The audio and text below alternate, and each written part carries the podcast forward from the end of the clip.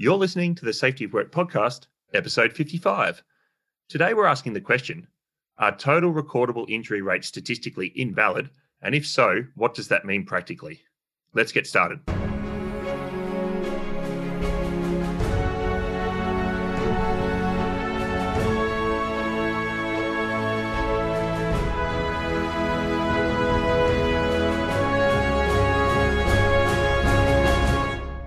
Hey, everybody. My name's David Provan, and I'm here with Drew Rae, and we're from the Safety Science Innovation Lab at Griffith University. Welcome to the Safety of Work podcast. In each episode, we ask an important question in relation to the safety of work or the work of safety, and we examine the evidence surrounding it today.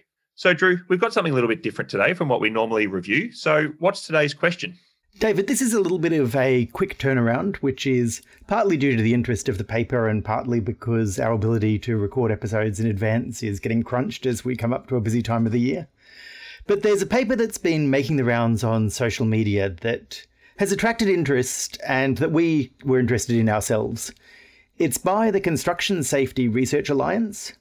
Uh, the lead author is Dr. Matthew Hallowell, and the title for the paper is The Statistical Invalidity of TRIR as a Measure of Safety Performance. So we thought rather than doing anything sophisticated, we'd just pick up the paper and talk about what we think about it. We'll uh, give you a bit of a summary of the paper, talk about some of its key findings, discuss what we consider to be sort of strengths and weaknesses, and what we think the findings mean in practice. Andrew, I think for as long as I've been working with you, you've had a working paper sitting there unfinished. I think the title is something like "We Don't Kill Enough People." So, is this a paper that you, I suppose, as someone beaten you to the punch with a paper that you're intending to publish it at some point in time? Absolutely, David. I think I had the cooler title out of the two, but they've written the paper I wanted to write, and they've worked out a couple of ways of explaining things that I was finding hard to explain. And they solved the big problem I had, which is that some of the things about uh, injury rates are actually really well known statistically. They're not actually new findings. So it's a bit hard to publish academic papers where you're stating what to academics is the obvious. And so they've come up with a really neat solution, which was just, yeah, forget about the academic publication, just send it straight out to industry as a paper that they've done themselves. So yeah, I'm a little bit jealous. I definitely, I can hardly say I've been scooped about something that people have been complaining about for 30 years. But yeah, I, I wish I'd written this paper myself. Yeah, look, I think, and we'll talk a little bit about the format of a of a sort of an industry white paper, or uh, you know, a, a, white paper, and how it then you know is more accessible to certain audiences. And I think the the authors of this paper clearly had an audience in mind when they were choose this particular format to publish. So, so Drew, do you want to describe a little bit about the nature of the paper? It was published by the Construction Safety Research Alliance, which is sort of an industry academia collaboration. So, do you want to talk a little bit about the the paper and what these how these sorts of alliances work and where they get their funding from?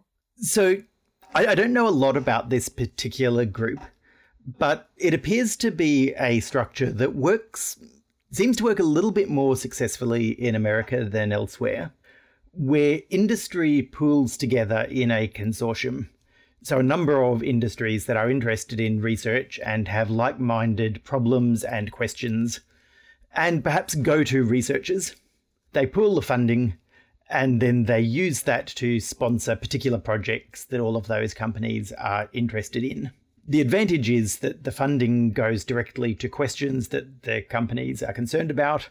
You don't have the hassles of having grant applications and competitive funding, which usually leads to higher quality projects, but projects that are less steered directly towards the industry needs. The publication is what we call a white paper. So the idea is it's been self published, it's publicly available, there's no paywall, anyone can read it but the downside is that it hasn't been peer reviewed. Um, now, we've talked a bit before on the podcast, David, about how the peer review process works. And the fact that something hasn't been peer reviewed doesn't necessarily mean it's bad, it just means that it hasn't been scrutinized. So there's a slightly higher obligation on readers to think about the methods and think about the types of things that peer reviewers would look at, rather than trusting that someone has looked at that for them.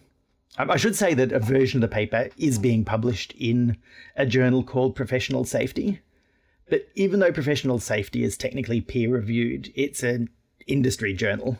This is not intended as an academic type publication. One of the advantages, Drew, I think, is that a white paper you can write for your audience. So you don't have to write in a heavily kind of academic tone that you'd be normally writing for for peer reviewers of academic papers. So I think it makes the it provides the opportunity to make the content a bit more accessible for an audience that's not an a non-academic audience. So and people see this who who read the paper, and I'm sure some of our listeners will have already read it, and others can just click on it in the show notes and get open access to it. Uh, but it sort of means that we have to really look. I think if we're going to look at it critically, Drew, we have to sort of look who the authors are, and you know, are they authors who have some, I suppose, academic credibility, if you like. So we can trust to some level the the information that they're communicating without that peer review process. So, do you want to give us some uh, some insight into who the authors are? Okay, so so the lead author is Professor Matthew Hallowell. Um, I believe I miscalled him earlier, Dr. Hallowell. So uh, he works at an American university, University of Colorado. So his title is Professor. Um, he's published a lot, interestingly, almost entirely in construction journals and conferences rather than in the key safety journals. I don't know quite why that is It tends to be that people sort of find their niche where they're comfortable publishing and where they know what sort of peer reviews and turnaround they'll get and tend to publish in a narrow slice of places. Another author is Professor Matt Jones, who is a psychologist. Uh, his expertise in, ex- in experimental psychology and learning systems. So, reading through the lines, I'm thinking that he's the one who really knows his stuff when it comes to statistics. So he was brought in as an author to provide the sort of internal peer review on the statistical arguments. And then the other authors are senior people in industry. So these are the people who understand how injury rates are collected and used in practice. So it's pretty much, David, I think, exactly the sort of list of authors you'd want a safety expert, a statistics expert, and some safety industry people. So, Drew, let's go first impressions. So, I think for me, we'll go through the the how the research was done and and all of the findings. But I think just to spoil a few things and things that really jumped out and made a lot of, I suppose, it, it was good to see the the statistical work that had gone into confirming things that I assumed that the relationship between injuries and fatalities, or the or the lack of a relationship between injuries and fatalities, um, and and what that means practically, we'll talk about uh, throughout throughout the podcast, and then just just the randomness of movements in TRIR and um, and and so what that means and doesn't mean for how we can even think about using injury rates in any way to understand the safety of our businesses. So there are a few things that I suppose it wasn't nice to see because it gives us a real problem in safety, but it um it, it was good to see such a large body of data, you know, statistically show, you know, confirm those sorts of things that you know I I, I think we tend to believe. Yeah, I also like the fact that even though this paper gives a pretty damning account of injury rates, and the conclusion really should be that no one with credibility should use them. But they do they don't quite go that far in their recommendations, and they do provide a couple of fallback positions, which I think provide a practical compromise for people who have no choice but to report injury rates and are looking for ways to escape from some of the trap we've got ourselves in where everyone reports them, so everyone else has to report them. So, Drew, let's talk about a summary. So, so our, I'm, I'm, we will make a few assumptions. We'll make the assumption that our listeners are familiar with total recordable injury rate, but I mean, what we're really talking about here is the number of injuries that you have in your organization over the number of hours that you that you work and depending on where you are in the world it might be how many injuries per 100,000 hours per 200,000 hours per million hours but really it, it, it kind of doesn't matter it's just the the rate of incidents per the hours that you work in your organization. And so, how do, how do organizations use these injury, injury rates, Drew? So, in the, in the paper, they've got a list of different types of reporting and decision making that use injury rates. So, they say companies use it to report results, they use it to benchmark against their peers. This is saying, you know, this is what our injury rate is, this is what someone else in a similar industry has as their injury rate. Uh, they use it to pre qualify and select contractors. Uh, David, I don't know about you. I've seen that directly myself.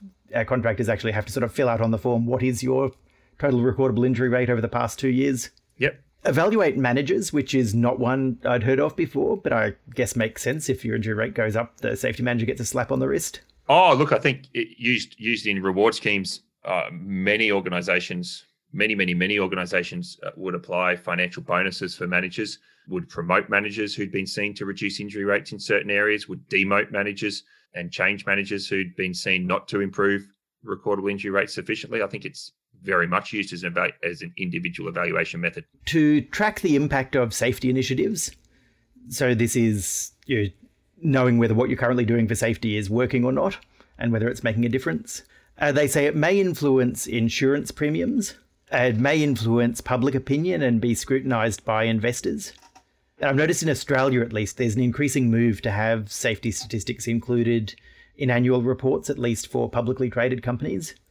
And some companies definitely use their injury rate as a sort of flagship on their marketing materials. Yeah, very much so, Drew. In sustainability reporting, in the GRI and others, it's it's quite a prominent indicator. And I think, you know, our common criticisms would be like we, we talk a lot about lagging indicators. We talk about it being reactive. We talk about it not differentiating between injuries of different severities, this minor injuries versus fatalities.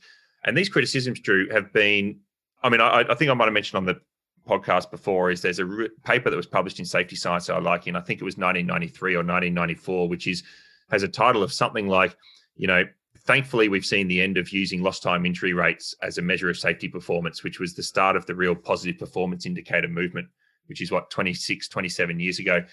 And so, like you said, this is not new.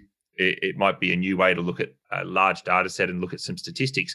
It's not new, but this paper also does what we haven't done in the last 25 years, which is a line behind some other kind of alternative measurement. Um, and I think we'll get to that at the end of the podcast. One thing they don't mention that I think definitely is worth a mention whenever we talk about injury rates is the problem of how much the rate gets distorted by both reporting and classification of injuries. That it's quite possible in many organizations that total recordable injuries is an imaginary figure that is so distorted by what gets reported and what gets classified as work related or not work related. But in this particular paper, they're not concerned with the fact that it's lagging or about underreporting or that it doesn't differentiate between injuries of different severities. Uh, so if you're arguing with anyone on LinkedIn and they're making comments about those things with injury rates, that's not actually what the paper, this paper is about at all. This paper almost takes as a given that we've got good data. And it says, given that we've actually got good data about injuries, these are still the problems that exist with total recordable injury rates. So, David, are we okay to sort of move on and start talking a little bit about those statistics? Yeah, tell us about the statistics, Drew, because I must admit, some of the statistics I understood, but I was still, even for a white paper, I was out of my depth when I was reading through some of it. And um, it was probably the most technical white paper that I've that I've seen. But I think it the argument that was being made, the statistical argument was being made, necessitated the the heavy statistics. So if you if you're happy to explain them, Drew, I'm happy to let you. Okay, so, so let's start off with the very basic concept of validity. There's two types of validity that we care about when we're measuring safety. There's construct validity, which is are we measuring the thing that we think we're measuring?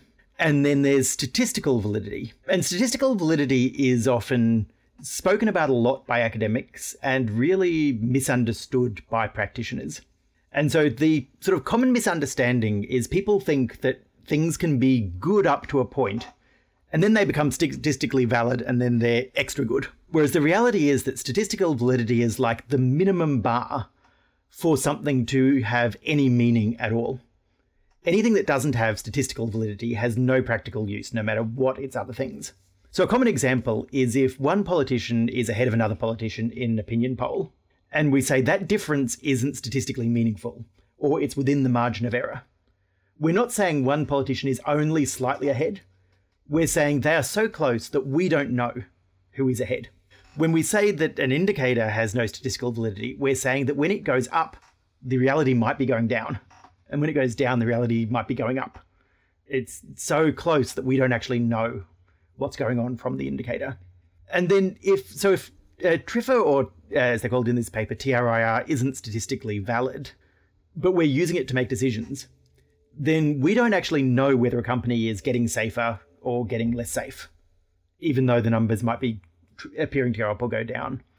It means if we're using it to compare contractors, we don't know which one has the better safety record, even though one has got a lower number. It means we don't know whether the safety manager deserves their bonus and is doing a good job, even though the score's gone down. It means we don't know which safety initiatives are working.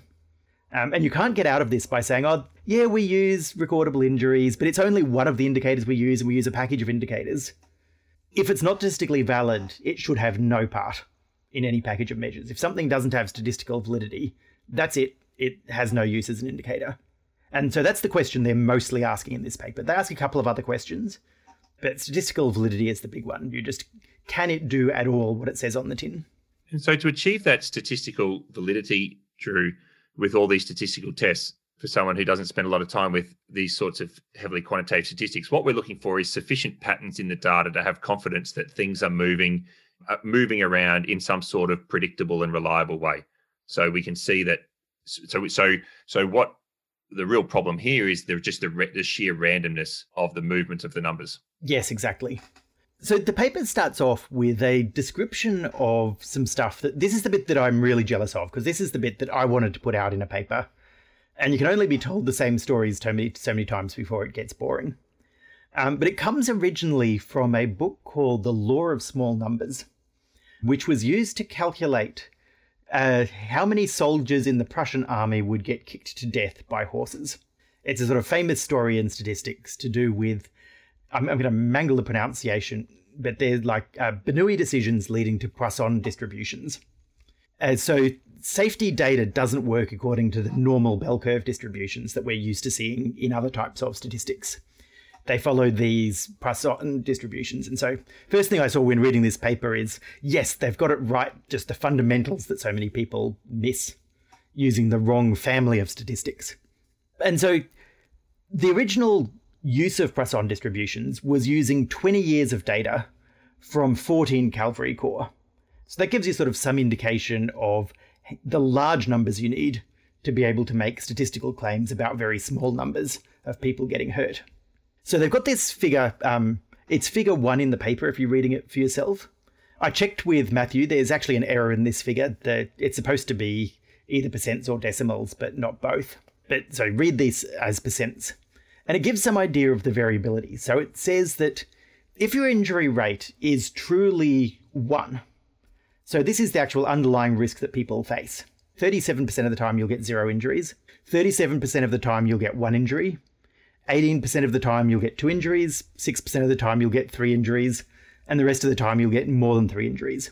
So even if you've got just a constant level of safety, the numbers you're getting can easily roll around anywhere between zero and three, which is why if you see your figures sort of going from zero to one to two to three, back to zero, up to six, that's just normally what you'd expect with a constant risk.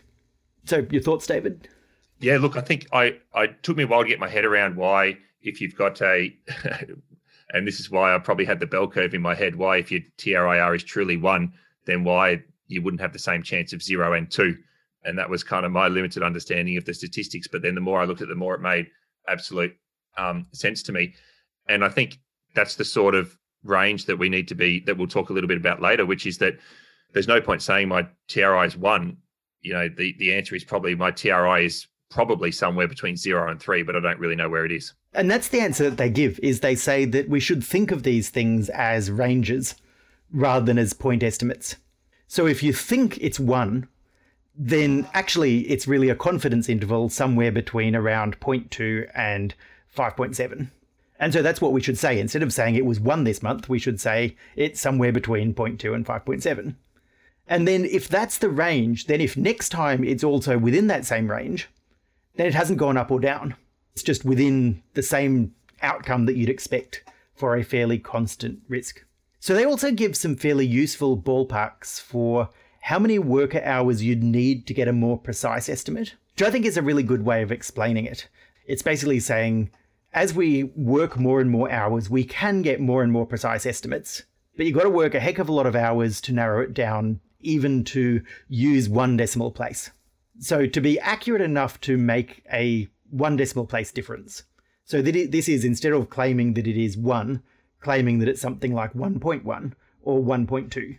To claim it that precisely, you need around 300 million hours of worker exposure for each calculation. So, unless you have that many worker hours, you shouldn't be reporting things to one decimal place.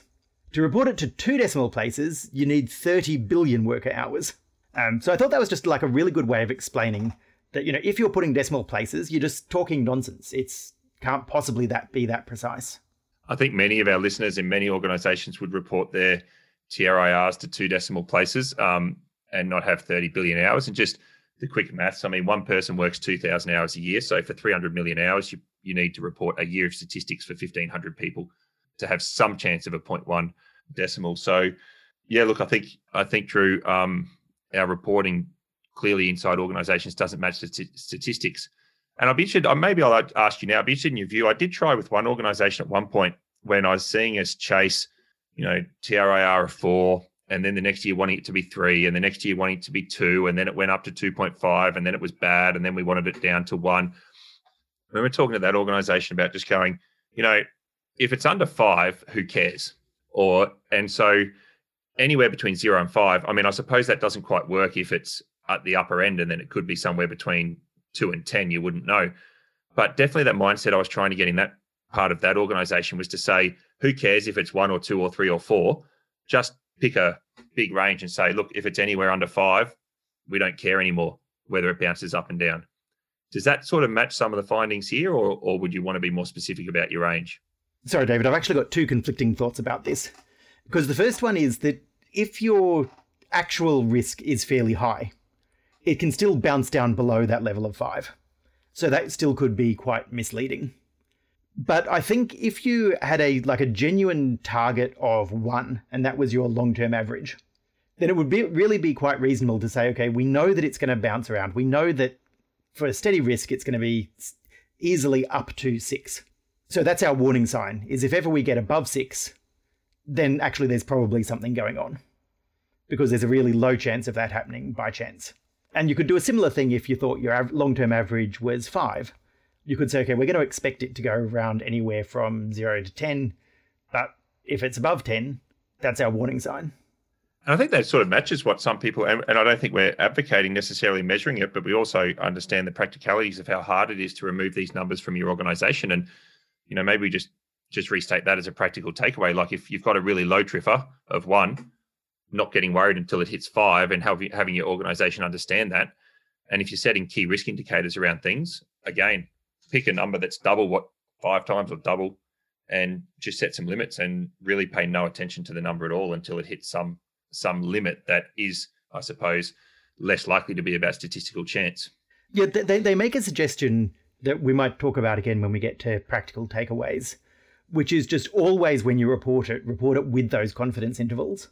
So just get into the habit of saying it is somewhere between this and this, and the most likely place for it to be is the particular number.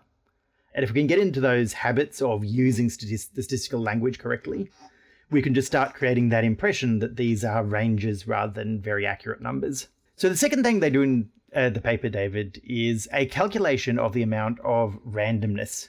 Now, I don't think it would be particularly constructive for either of us to try to sort of explain in detail how you do the randomness calculations. But basically, all of the stuff so far doesn't actually need real TRIFR figures to do the calculations they've done. This is just a raw fact about the types of distributions. But for this bit, they have a lot of data from the companies that they're working with. So they've got a number of companies, lots and lots of months of data. And so they can look at comparatively how these things move around within a single company and how they compare between companies. And they can say, you know, is there any indication that these differences are due to some underlying factor or trend that is moving the rates around? And their conclusion is that if you try to explain, uh, so the idea is you use a model that goes something like there's a underlying variable that causes it, plus there is an amount of randomness. And we ask how much of it can be explained by differences in the underlying variable, how much of it can be explained by the randomness. Um, and their conclusion was that almost all of it is explained by randomness. So if you have two TRIFRs, two, two TRIRs, and they're different, that's mostly just because of random movement about. It's not because of some fundamental difference between the two months or the two companies or the two situations. And they put a number on that, Drew, this number of 96 to 98% which means, I mean, that's a that's a high percentage of saying this is all of the movements of all of the TRIRs in all of the data is basically 96 or 98% of all of that movement we can sort of say is random. That feels like a very big number. Well, well, one way to think about it is think of this as signal and noise. So if it's 95 to 98%, your sing- signal is 2 to 5%, and the noise over the top is all of the rest of the movement. So if you're trying to listen to a radio with that much noise and that much signal, signal, you'd just be hearing white noise. So that randomness, I think, is really important statistically for us to understand. So, you know, what happens next month when the TRIs are, TRIR is up, and what happens next month when it's down. And the second, the second thing that they they went into some detail around was this relationship between recordable injuries and fatalities, and sort of draw this drew the same conclusion that couldn't really find any statistical relationship between those recordable injuries and fatalities. And the white paper even refers back to, I suppose, some of the more recent work, and we've had debates about Heinrich's work and triangles and pyramids, depending on on what you want to call them. But really, this this big statistical testing sort of shows that you can't look at your recordable injuries and infer anything about your risk of having a fatality. Yeah, I don't know if this one is best described as uh, beating a dead horse or rubbing it in, or but once once you've established that all of your movement is random, then of course it's not going to correlate with something real.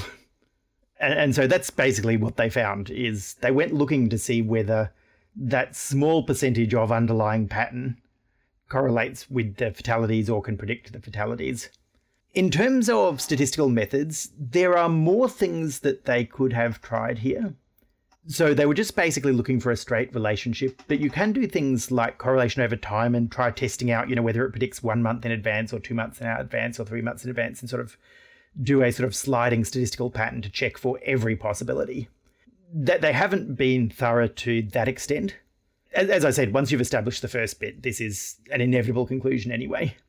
When you're looking for a pattern inside noise, the answer is noise. So I think what practically for people who say, um, and I must admit, this is something that I believed at a point in my career, which is, oh, well, recordable injuries, it's worth looking at our TRIR because it's a barometer for for our broader management of safety, um, including fatality risk. Answer, that's just not true. So if people think that they're measuring their recordable injuries as a as a barometer, if you like, of safety and or as some kind of in, early indication of fatality risk, it's it's not true. If you're interested in fatality risk, looking at your recordable injury will give you no insight at best and probably false false confidence at worst. Yes, absolutely. So, I, I guess be, before we just move on to the findings, we mentioned at the start that this is a white paper. It hasn't been peer reviewed. I'm fairly good at reviewing statistics. I, I spotted a couple of minor errors at the level of typos, but their statistical arguments here are fundamentally sound they've used the right types of distributions, the right types of models, the right types of tests. They could have been a little bit more thorough in just trying harder to find some sort of thing that TRR predicted, but they tried pretty hard and found nothing. So, Drew, these findings, let's go through. There's six findings that are sort of called out in the paper. Um, let's let's go through and and some of them we've, or most of them we might have mentioned, but we're saying that so maybe listeners can um, pay close attention because these are all of the arguments around recordable injury rates. You know, they're not associated with fatalities. So this paper statistically has, I suppose, we should never probably ask that question again of whether there's a relationship between recordable injuries and fatalities. This has been asked and answered with multiple data sets, and this is yet another nail in that coffin. No one has ever found a strong relationship between total recordable injuries and fatalities. Andrew. The second is that recordable injury rate, movements in recordable injury rates are almost entirely ra- random. Yeah, th- th- their work certainly bears this out. I find it rather surprising because I actually would have assumed that the social pressure to have constantly reducing TRIR would create a sort of artificial stability and that there would be a pattern there caused basically by distortions in reporting and distortions in classification. Maybe it's just that their industry partners are unusually honest in giving them you know, unfiltered data. Yeah, Andrew. So recordable injury rates cannot be represented as a single point estimate. So saying your rate is one is not something that makes any sense. Yeah, so so that's not an empirical finding. That's just a mathematical statement. supported by their mathemat- their explanations in this paper. Andrew, the um, your recordable injury rates are not precise.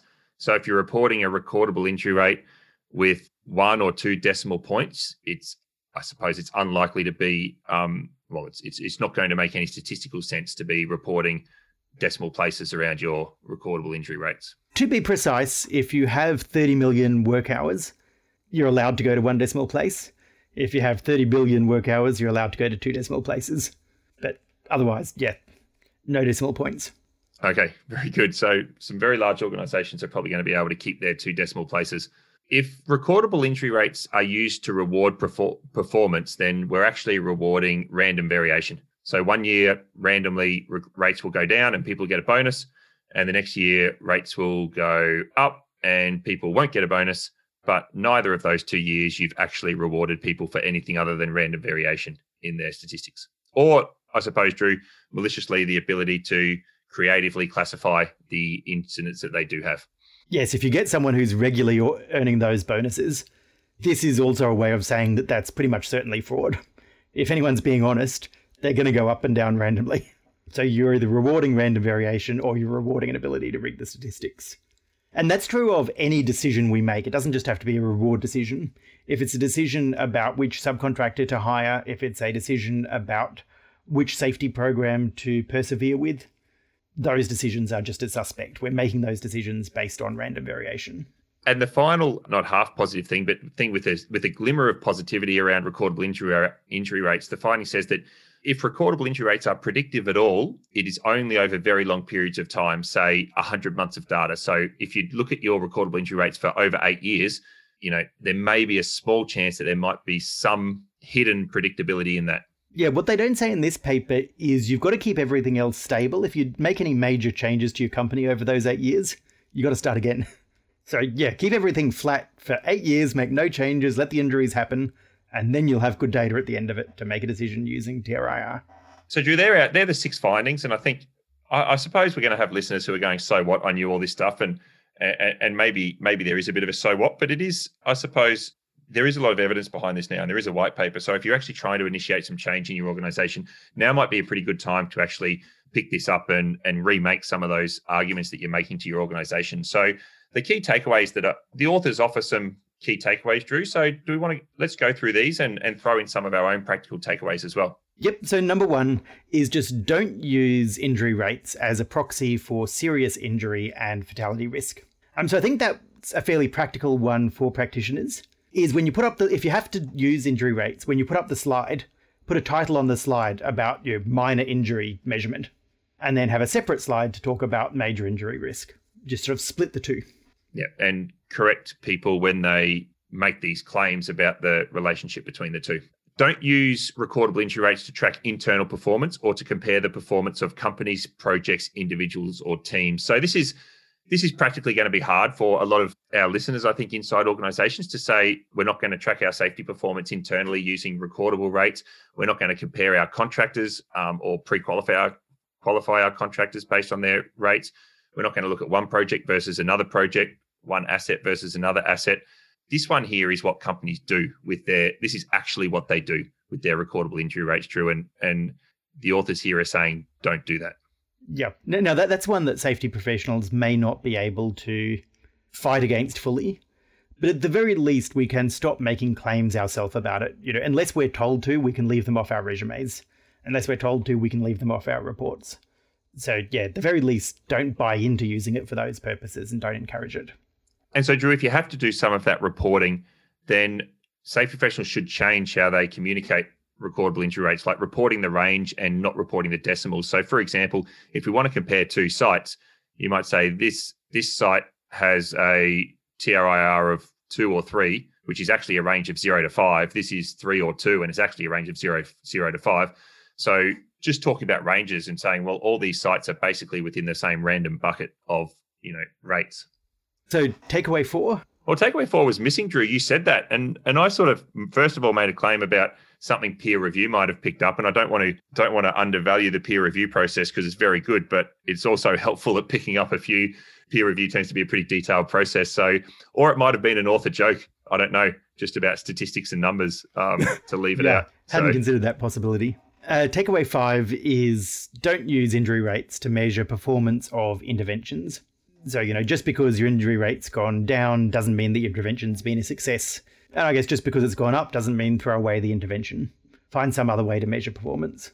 Yeah, Drew, I might jump in now before we go on to number six, because we talked, I think it was on the podcast last week, about communication campaigns and the dependent variable there was injury rates. And what does this mean for the academic world? Because injury rates are often used as a dependent variable. They're often they, they're used a lot in in safety science research. What does this report mean for, I suppose, how you design research in the academic world? David, I've been thinking about this a fair bit recently because we've had a couple of listeners provide feedback and sort of take us to task for the fact that we're generally critical of injury rates. But then we sometimes talk positively about studies that have injury rates as one of their measures. So I, I think there's a couple of definite things we can say and some grey areas. The, the definite thing would be if we're talking at the level of epidemiological studies. So we're talking across whole injuries or whole populations or whole countries, and we're using that level of data, then injury rates are reasonably meaningful. We have enough data points, we have large enough numbers that we get away from these statistical validity problems. If we're talking about single companies, then injury rates are just as bad for research as they are for any other company decision. You, a company's got to be hurting an awful lot of people for that to show up as a difference in a trial about whether an intervention works or not. So, you know, whether it's in an academic paper or a company report, if someone says, you put in this place this intervention, our injury rate went down, really that's probably just random variation. And Drew, I think we also talk a bit about on the podcast about you know being clear on the direct mechanism or the direct variable of what your intervention is trying to achieve, and I think that's that sort of flows us into the final takeaway here offered by the authors, which is that new approaches to safety measurement are needed. So, like I said, you know what what are the things that we think we're trying to change to create safety, and and seeing if we can measure those things that we think we're trying to change. Yeah, I, I, don't blame the authors for not putting out positive suggestions here. That's not the purpose of this paper. But it's a very easy thing to say that we need new new approaches to measurement. It is much much harder to find what those new measures should be because every measure has one of those two problems.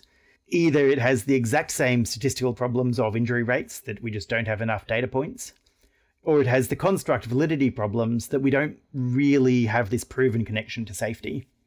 And so, yeah, I agree with you, David, that I think measurements based around the mechanisms are really important. Um, and what we mean by that is if you're like measuring the effectiveness of your inductions, then don't worry about whether they're going to change the rate of injuries. Inductions are intended to work by the mechanism of changing people's awareness of hazards. So measure whether your induction has changed people's awareness of hazards or not, and just accept that as a metric. And then I think Drew, I, does it does it leave us in an infinite loop or an infinite leap of faith? Because even that thing that you said there, that that awareness of hazards, we're still making an assumption that awareness of hazards is something that actually creates safety. You know, so still that there's still a link that's always going to be missing. This is actually the point that Erik Hollnagel was originally trying to make in Safety One and Safety Two, which is so misunderstood. Is that that infinite loop can only really be solved, at least in Hollnagel's view, by stopping saying that safety is about the number of injuries and just recognizing that it is a futile path to ever actually be able to measure safety with that end to end connection. From a more pragmatic point of view, you can build the chain step by step. So you can look at whether your inductions create hazard awareness, you can look at whether hazard awareness changes workplace behaviors, you can look at whether changes in workplace behaviors change injuries you're never going to be able to end to end in one study, but you build up each of those steps carefully. And then you have a strong evidence based chain for why good inductions might improve safety outcomes. Great, Drew. The, the authors finally conclude that recordable injury rates have remained, I'm sort of quoting here, the most pervasive measure of safety for 50 years. And this study has demonstrated a basic need to test all of our assumptions in relation to safety management. And I think that's, I suppose, what we try to do each week on the podcast is, is test a lot of these assumptions. And these authors this week did a good job in a fairly accessible format of um, of answering that question of the statistical validity of recordable injury rates. So, Drew, what what would you like to know from our listeners? I guess I'm curious this time about the nature of this particular paper. I think this is the first time where we have been a little bit behind the curve in that people were already reading and discussing the paper before we tried to sort of draw attention to it. So I'm interested in whether people saw the paper when it came out, whether they felt inclined to read the whole thing. How did you find the non academic style? Um, even though it was fairly heavy on the statistics, was this style more like an industry report, easier to read, and you know, easier to follow? And what other safety topics would you like to see addressed in this sort of white paper format? Um, maybe we can get some other people to write you know, similar reports of similar quality. So before we wrap up, Drew, a couple of our listeners asked asked for our views on this particular paper. I think they were asking for for us to run a credibility lens over it as a white paper. So, Drew, I suppose your your overall, I mean, you're you're an editor of a safety safety science journal, um, peer reviewer. What what would be your sort of overarching messages to people about when they're reading this, the the credibility of what they're reading? Yeah, if you find the statistics hard, I think it's safe in this case to just sort of blur over the statistics and trust that they have been done properly and focus on the clearly stated conclusions that come out of the analysis that they've done. The findings are supported by the work, and the takeaways come directly from the findings. A bit of a free challenge to our listeners. I sort of encourage, encourage, dare, um, challenge any of our listeners to basically prepare yourself a little summary PowerPoint slide of um, this particular paper and and the the findings and the takeaways, and go present that to your management. And if you do that, tell us how it went. Oh, yeah, I think there are some real gems in there of good ways of explaining things. I think just a couple of the figures and examples will just be very easily translatable for people to take and explain within their own organizations. Our question for this week was Are TIR statistically valid and what does this mean? Our answer? Well, Drew, our answer is no, they really aren't, and we should really stop using them. If we have to use injury statistics, which we shouldn't advocate for, at the very least, we should stop pretending that they're precise and report them in ranges and in whole numbers and really not pay too much attention to them unless they move um, outside the range of kind of statistical randomness. So that's it for this week. We hope you found the episode thought provoking and ultimately useful in shaping the safety of work in your own organisation. As always, send any comments, questions, or ideas for future episodes to feedback at safetyofwork.com or contact us on LinkedIn.